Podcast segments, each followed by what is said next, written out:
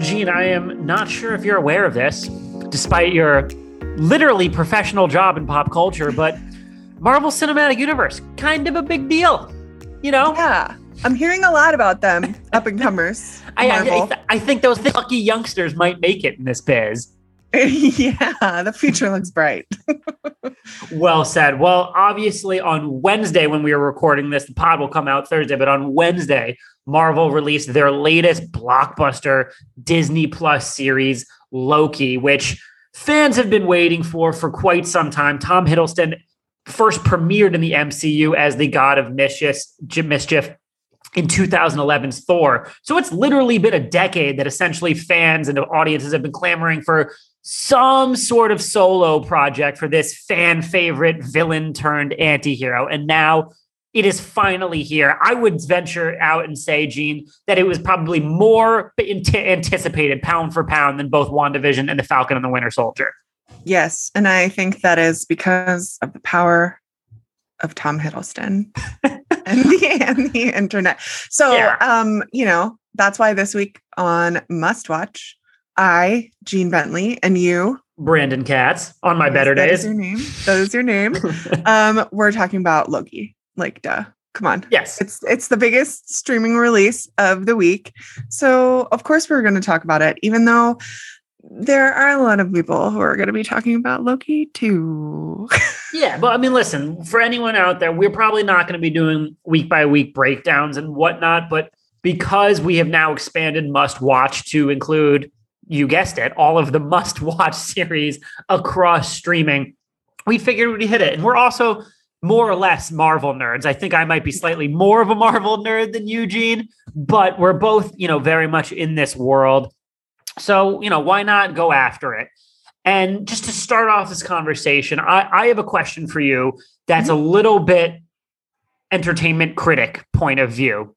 You and I, by the luck of our jobs, we receive screeners ahead of time. And and for Loki, we've received the first two episodes. For the Falcon and the Winter Soldier, we received one episode. And for WandaVision, we received three episodes ahead of when they had their traditional premiere.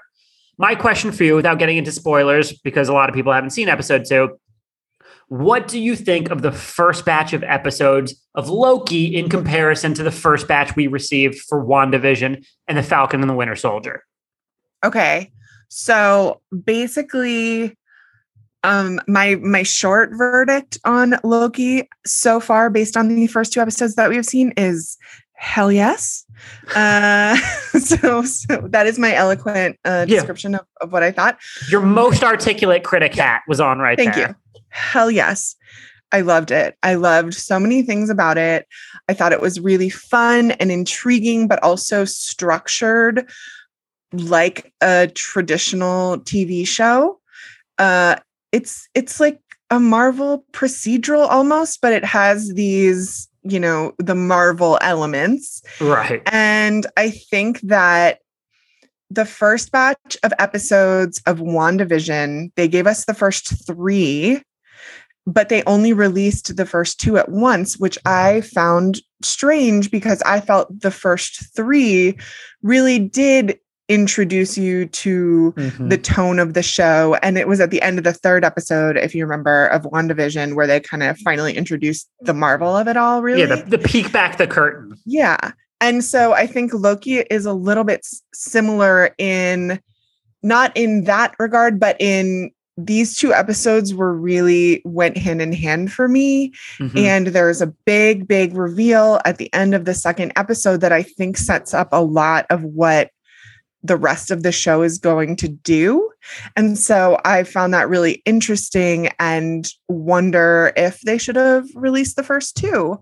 Um, to the public, you mean? Yeah, to the public yeah. rather than than just to critics. And then Falcon and the Winter Soldier, I am sorry to say, it was not for me. I thought it was boring. it didn't have the fun elements that I wanted. So but I think WandaVision did. It also was at times desperately sad, but it was also fun. And I think there wasn't enough fun in the Falcon and the Winter Soldier. They're not even together in the first episode. Come on, man. You, you so, weren't uh, there for sad boy superhero. Exactly. I'm sorry. I don't I don't need that. So Loki, I think, starts out obviously you you're introduced to what is happening in the show and then the second episode is like oh okay this is what it's going to be more of going forward and and falcon didn't Falky as my friends and I call it, did not have that. So, what about you? well, I, I, think before I get into my little spiel, I think you make a great point that Disney and Marvel, listen, they know more about how to please an audience than you and I, as as mm-hmm. much as highly as I think of both of us. but I tend to agree with you that I think WandaVision, given how committed to the bit it was, risked alienating certain audiences by not releasing all three episodes at once. I think The Falcon and the Winter Soldier, I love that pilot, but I think the first two episodes probably should have been released together. And here, I think for for uh, a show that I really like so far, and I'll get into it a little bit more in a second. Like you said, the first two particularly go hand in hand. And, and for anyone listening who hasn't yet watched episode one, it is extremely exposition heavy that's not necessarily a bad thing coming from me because I think the dialogue and the conversations in it work brilliantly. But you know, the second episode is the follow through for the throat clearing of the first one. So to not release them together, I agree completely with your point, Jean. Maybe not the best release strategy. Having said that, though, yes. zooming out and actually answering yes. the question as I as I rant and rave like a madman, I really, really, really like Loki to start. I think pound for pound, it's probably my favorite of the beginnings of these Disney Plus Marvel series. Having said that, because I don't want this to just be a straight up love fest, I, I think this is a a worthy critique. Both, uh, I think WandaVision, right from the start, was doing something totally different that came before it, which was very unique. And the Falcon and the Winter Soldier immediately I'm carved sorry. out space. Falcon and the Winter Soldier or Falky Winty? Come on. You're right. Sorry, we need we need to really make that like fetch. It's going to happen. Yeah. Yeah. Fal- Falky Winty. Anyway, yeah. continue. I'm so sorry to interrupt. No, that's Falky Winty. That is a great interjection because you're right. The rest of this sh- podcast forever, we're, ca- we're calling it Falky Winty. And Falky Winty immediately carved out space for this really contemporary thematic uh, uh, commentary on race and legacy. So, what that means to me, both shows from the jump had something to say. Again, I really like Loki to start I don't, it's more purely enjoyable than both. Great dialogue, fast paced, lots of quips, lots of gags, multiverse timeline shenanigans. But I don't think it's necessarily designed, at least early on, to have some grand unifying thematic message. You know, I, they've briefly set up the idea of identity itself by having Loki kind of like look back and, and reassess his past motivations, his choices, and actions. And I hope we get a bit more of that emotional uh, honesty but I'm not exactly sure at this point what it wants to say or what it has to say in terms of thematic heft. Does it need that? Does every show need that? No, not not really. There's plenty of shows out there that are purely kind of in that fast and furious zone where they're they're just going to be entertaining. This is actually much better than that, but you know, that that is my kind of half good, half bad start while still maintaining I think it's my favorite of the early bunch. Yeah, I I absolutely would totally agree. I think that interestingly, when you think about like the deeper thematic uh, through lines to Loki, I would agree that it's not necessarily apparent at first, but I also thought that was kind of part of the charm in that yes. it felt like it felt like Marvel's procedural right mm-hmm. at first at first especially you know with this exposition heavy first episode but if this is a uh owen wilson and tom hiddleston team up and do time travel stuff together like I'm sign me up for 1000 episodes i want it all it is at its core at least in these first two episodes to me a screwball detective story with a shit-eating grin that just so happens to feature superheroes and gods and time travel and omnipotent beings and whatnot. Yes, exactly. Exactly. No, um, I think I think you're right.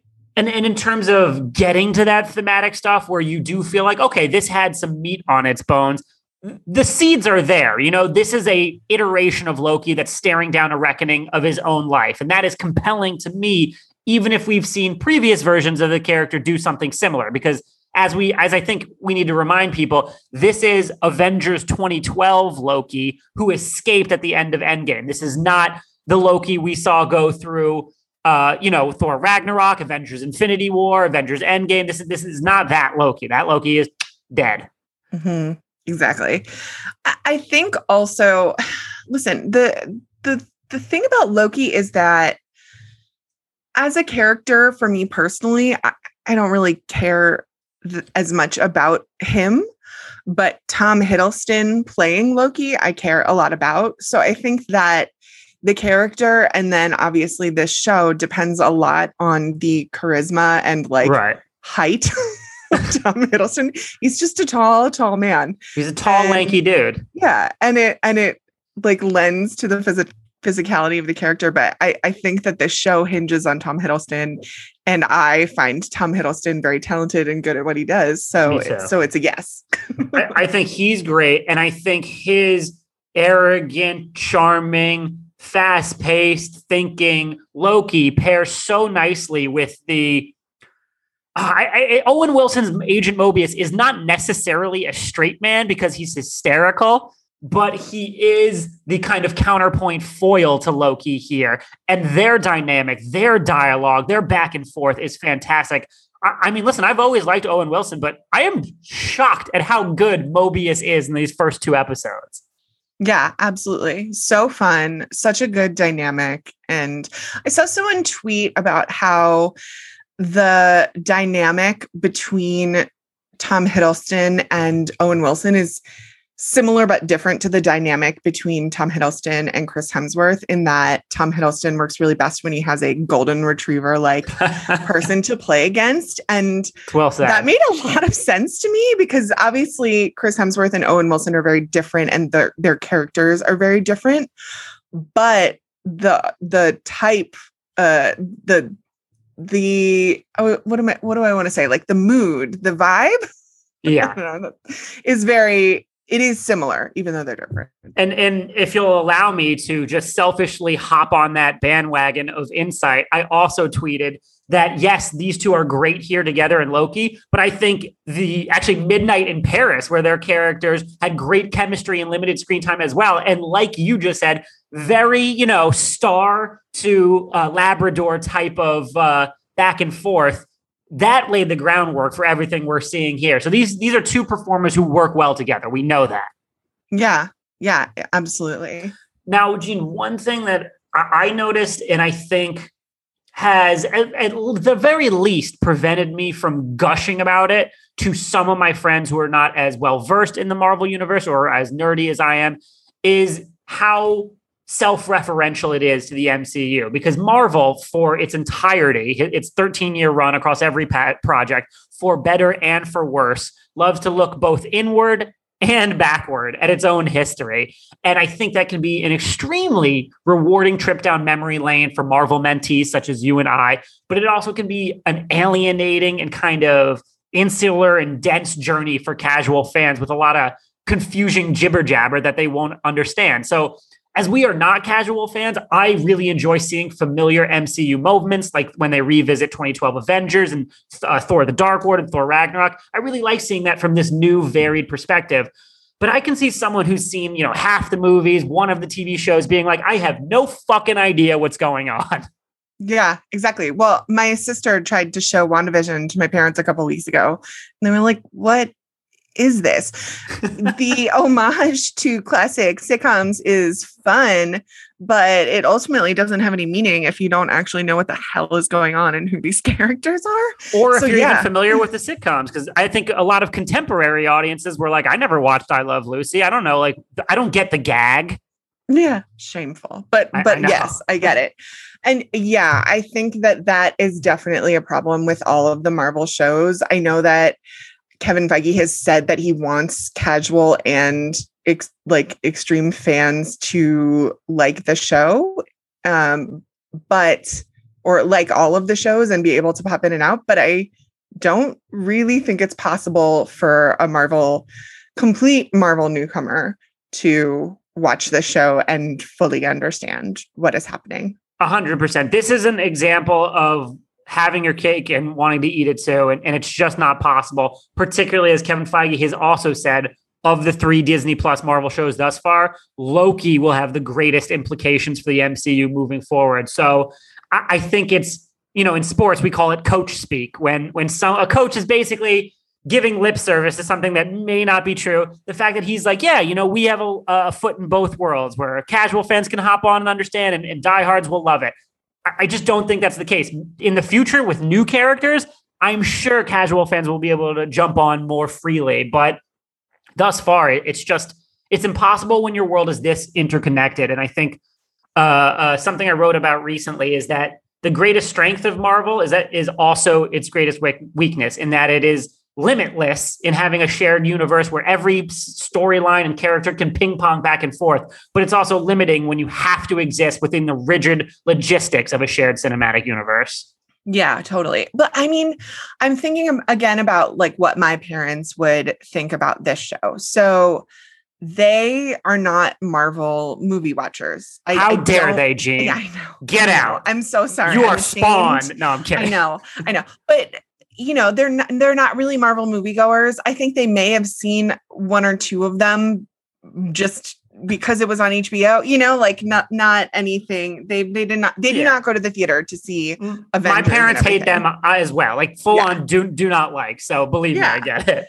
So I don't think people like them will be able to go in, but I will say that I think if you're someone who will see a Marvel movie at the theater, but probably not rewatch it a ton, or like mm-hmm. maybe you saw the Thor movies because you like Chris Hemsworth, but not the Avengers movies because it was too much comic book. Um, right.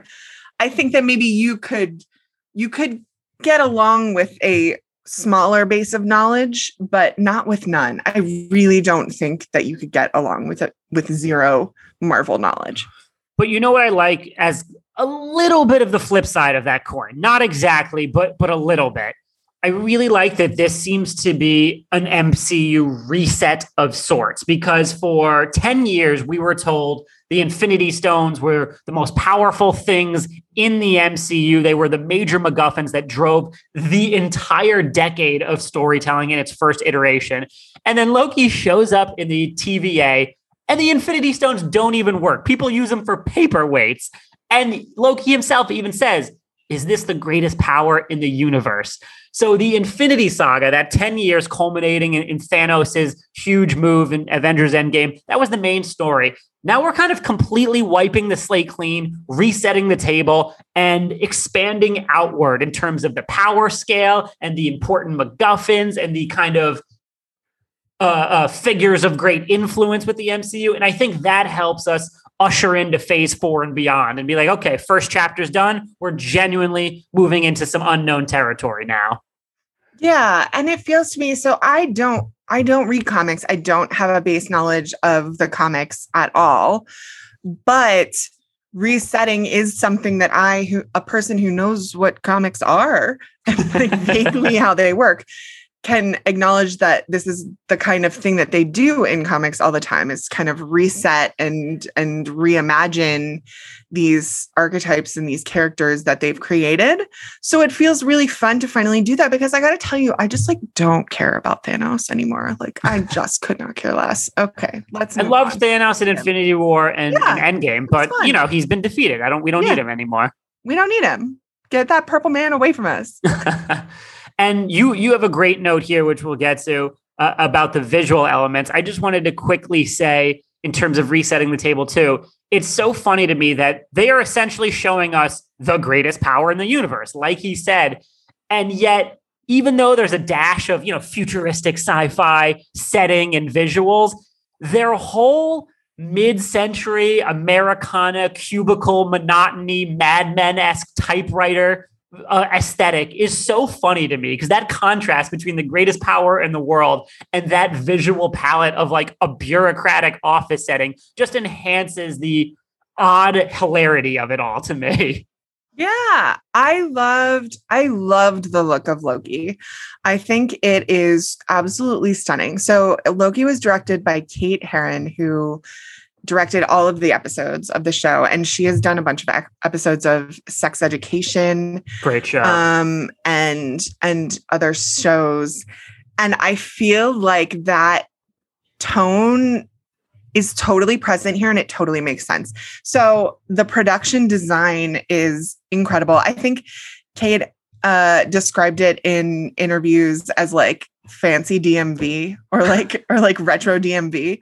And it and I it like totally that. makes sense. Yeah. Right? Like I it is perfect. So it's this brutalist, like mod 70s-esque palette that feels very retro future and fun, but it's also this is a an agency essentially a, like a government agency and like that brutalist 60s 70s architecture is exactly the kind of architecture you would expect from some government agency that actually does incredible you know Right. um really important work but it takes place in like concrete blocks. But uh, yeah i i thought it was amazing. The production design on this is beautiful. And then you know sex education also has a similar it, it's it's modern but it's also a little bit timeless and Yeah. that's kind of what what loki feels like i i think that the the visual tone is com- they completely nailed it i It's like it. elevated rustic.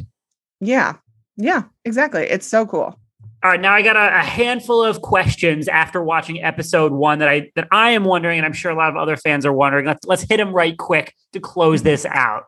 All right, number one, Jean, do you think the TVA shenanigans with all its multiverse and timelines and all that is setting up a tie-in to Spider-Man No Way Home and or Doctor Strange in the Multiverse of Madness? And before you answer, might I just remind everybody that the head writer of Loki, Michael Waldron, also is the screenwriter for Doctor Strange too.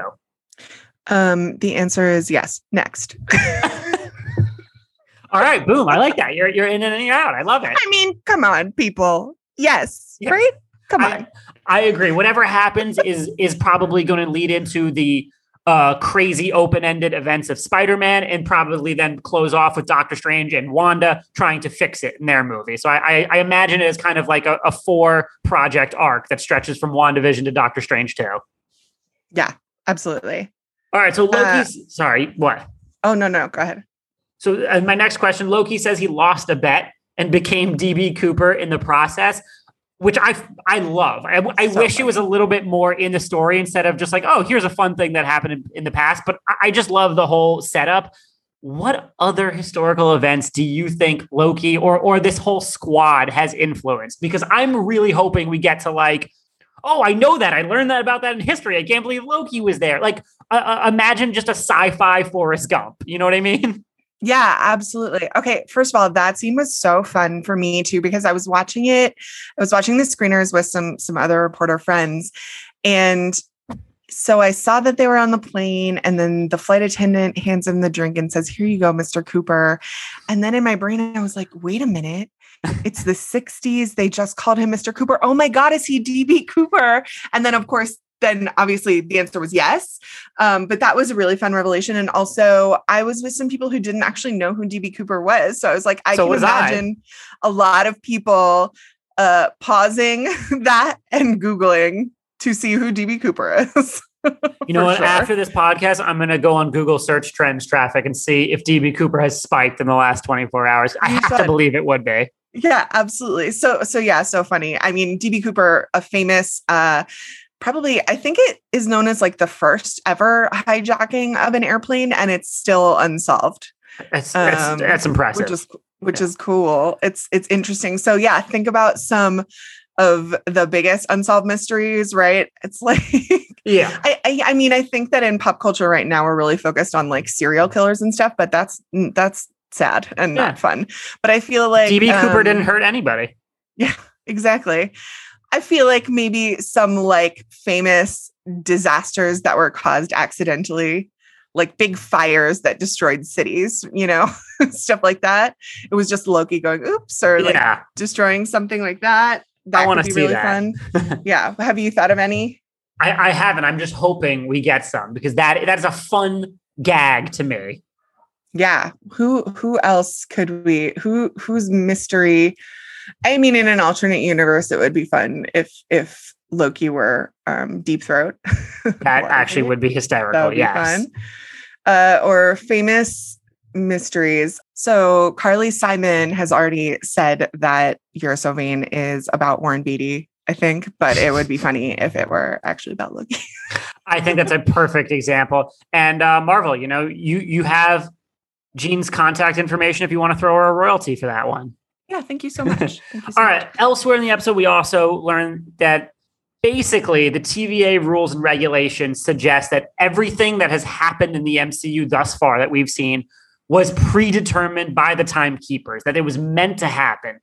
And basically, choice is just an illusion. This show raises the question of free will versus determinism, which is dark and philosophical. And like, also, if that's the case, so many innocent people have died in the MCU. Damn. Yeah, but it's really funny that you mentioned that because one of the people that I did watch this with was Lauren Piester, um, our guest on the Bo Burnham Inside episode. Be sure Um, to check that out. Go download yeah, that one, guys. Listen to that because guess what? It's still great. Yeah. The special and our episode. It was a good episode. I listened to it. Yep. anyway, um, I was watching it with Lauren and she was preparing her questions for her interviews at the Loki junket. And I legitimately was like, you should probably ask Tom Hiddleston if he's read any foundational text on existentialism or transcendentalism. Um, she surprisingly didn't take my suggestion and ask Tom Hiddleston about, you know, if he's read on Walden Pond, but that's fine. Whatever, Lauren. I, I guess, and this is genuinely not a knock, it's just understanding your audience, but I guess E News, where she works, is probably not the place to ask that. Yeah, yeah. When you have four minutes with Tom Hiddleston, if you're going to ask about like if he's read philosophers, maybe not. It's fine. Uh, now, this next one is your question, Jean, which I think is great. What shows do you think it, it's most like? What shows it reminds you of? I'm going to cheat a little bit and, and paraphrase our producer, Scott Porch's answer. He told me in a text, it's kind of like the, the good place vibes meets Men in Black, which I very much agree with in terms of the otherworldly, matter of fact sense of humor of the good place with like these vibrant sci fi jaunts of Men in Black. I'm also, for good measure, going to throw in just a, just a smidgen of Beetlejuice craziness, just a smidgen. And I think those three kind of encapsulated for me a bit. Yeah, I love that. Especially the the bureaucratic element of Men in Black is really what they kind of hammer home in Loki. Yeah, I saw a lot of shades of Doctor Who Yeah. and and also just more like sci-fi-esque procedurals like X-Files or uh the NBC show Timeless. Just just a fun uh sci-fi or supernatural themed procedural show. Like I mean- structurally it feels more suited to television than the other Marvel shows. Yes, which which especially Falcon and Winter Soldier, which I hate the saying we're like, we're gonna make a six hour movie. I hate that. But that one actually did feel like a six hour movie that, that had to have been broken up for episodes. Whereas you're right, this feels like episodic chapters that flow into one another much more organically. And now that you mentioned that, Jean, timekeepers are just space lizard time lords. You're absolutely right. Yeah, exactly exactly so i think there's a lot of fun to be had in the time travel elements that they're gonna explore and and and stuff like that and i think that also if people overanalyze marvel they definitely overanalyze anything related to time travel so i definitely think this is one where you just need to be like i don't think they thought too hard about it so you and it's okay. it's okay All right, then to close it off, another great question by Eugene. Where does it land thus far on your Disney Plus Marvel show rankings? Okay, I'm going to say that it is on par with WandaVision, uh, or as it is colloquially, known, colloquially known in my group chat as WandaVision. Uh, so I'm going to put Loki up there on the same level with a we'll have to wait and see. And then far below that, unfortunately, is Falky Winty, which Justin didn't do it for me as a show. What about Yeah. you? I'm thus far, if we're, and that means we're comparing early episodes to early episodes, and I'm divorcing from reality that I know how the other two end. I am saying Loki number one, WandaVision number two, and Falky Winty number three. That's how I'm Thank you. doing it thus far. Thank you for using the proper title. I, I really appreciate that. Falky Winty. Okay, people. All right. Well, if you guys have any other kind of theories or questions or anything you want us to hit in terms of uh, Loki, just hit us up on Twitter at hygiene at great underscore Katsby. Please leave us a five star review for Must Watch on Apple Podcasts. It helps with our SEO. You can also ask us questions in there that we'll answer on air. We'd be happy to. And uh, definitely stay tuned for next week when we are going to come back around to our cross, you know, streaming breakdown of our favorite shows where we're going to be hitting Amazon Prime Video. So until next week, you guys. Bye. Boom, that's how we do it.